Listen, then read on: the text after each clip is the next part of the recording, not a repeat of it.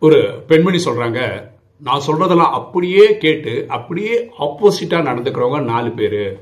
ஒன்று கடவுள் ரெண்டு டெய்லர் மூணு புருஷன் நாலு பசங்கன்னு பாருங்களேன் where there is expectation there is loss எங்கே எதிர்பார்ப்பு இருக்கோ அங்கே தோல்வி கண்டிப்பாக இருக்கு.